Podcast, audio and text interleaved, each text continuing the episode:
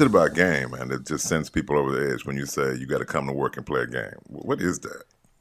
I think it's a feeling of, you know, like it could possibly be rigged. Like like Mm-hmm, you're almost like selling a piece of yourself. Uh, because we've always been taught that work is a serious thing. So when just just the word game itself just sends a takes it down. message to the brain. You know what I'm saying? It takes it down. Yeah. But but it is a game, Right. And and you know uh, I've heard people say, you know, I don't I don't play politics and I don't do that.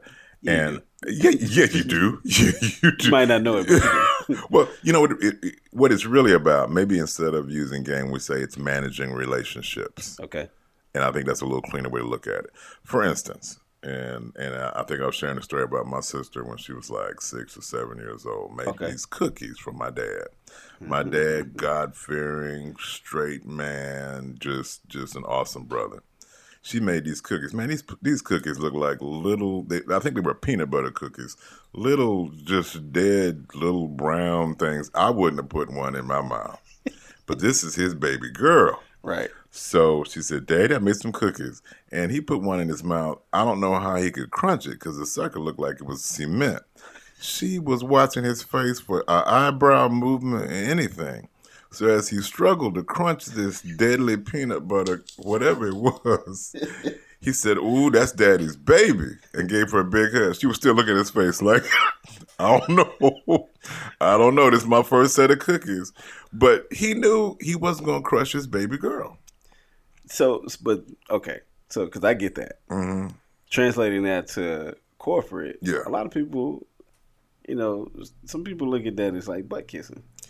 I think we need to return. uh, we- need to reframe when we say the kissing up, sucking up, whatever that is. Managing a relationship Right. is not really that. The issue is, do I choose to manage that relationship? Now, see, at home, I get it. You know, my yeah. wife making meal. How was it? It was good. Yeah. Baby, how I look? Always gorgeous. Yeah, yeah. Uh, uh, it don't matter what it is, Right. what color it is, what it look like. How's my hair? Ooh, that's so unique, girl. You are killing it. In the back of my mind, I'm like, mm, let me manage this relationship. Okay. All of us do it. Kids bring home a little drawing. You look at it, you go, oh, what is it? Mama, you daddy, you can't tell. This is a fire engine. And it looks like somebody just threw crayons at the side of that paper. You say, ooh, that's that's that's our baby. So you're managing that relationship. You're not being political, but you say, I'm looking at tomorrow. What's the expediency in this exchange? What's expedient for me to say and do in this exchange? Because I got long term, you know, uh, value here. Right. When you go to work, man, you got a supervisor. Yes. Okay.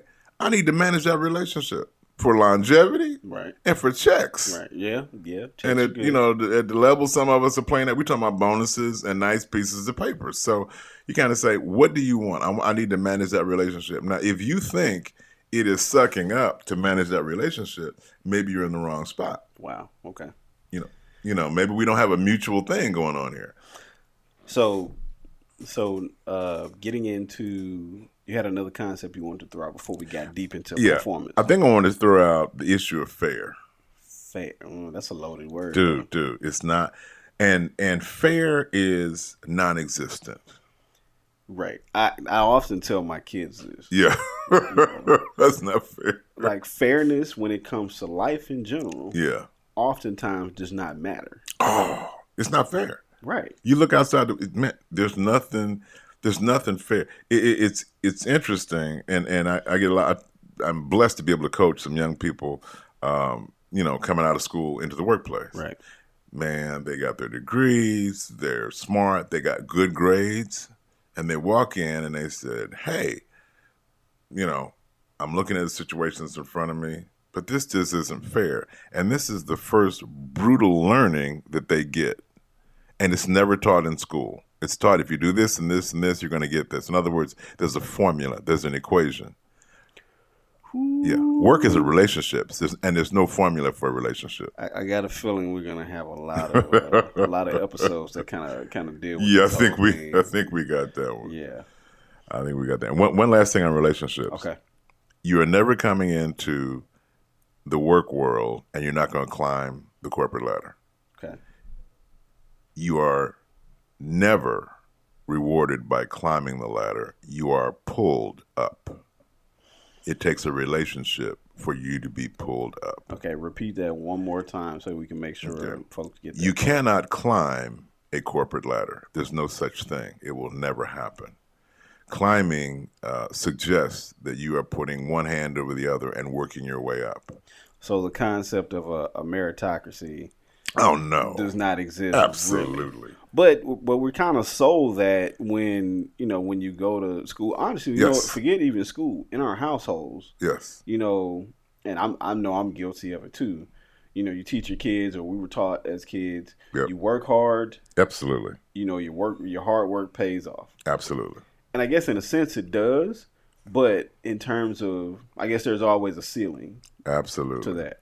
Would Absolutely. Well, well, we had it, and you know, I'm of the I'm of the generation that's even before yours, and they told us to work hard, keep your nose clean, you'll be successful. Hmm. Well, you know, in my old age, I realized slaves worked hard. And nobody said, "Wow, that's a Oh, success I aspire to." Yeah. Servants work hard. Uh, It is it is a game. That's kind of deep. It is it is a game. So hard work. Now, should you put forth your best effort? Absolutely. In the context of spirituality, you know, we're gonna talk about it. God expects that. If He gave you talents and abilities, you're supposed to bring it. But as we get into performance, you've got to bring it in order to make it happen. It- otherwise, you you shouldn't even be in the room. But as far as hard work being the only uh, uh, ingredient for success, eh, you've got to have good relationships. And scarily, somebody important has to like you. Got you. so hard work plus relationships. Absolutely.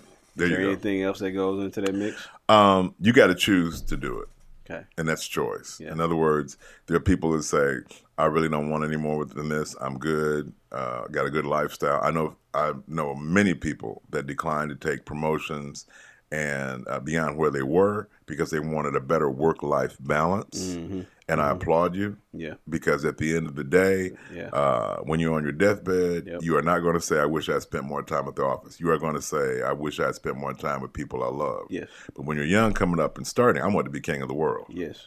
Uh, never quite made it. You know, I might have been a prince in a couple of places, but uh, kingship was for somebody else. But at the same time, I- I'd probably argue that maybe the focus about being king of the world is not being king of the world, yes, but being king, of, your world. Absolutely. You know what I'm saying? Absolutely.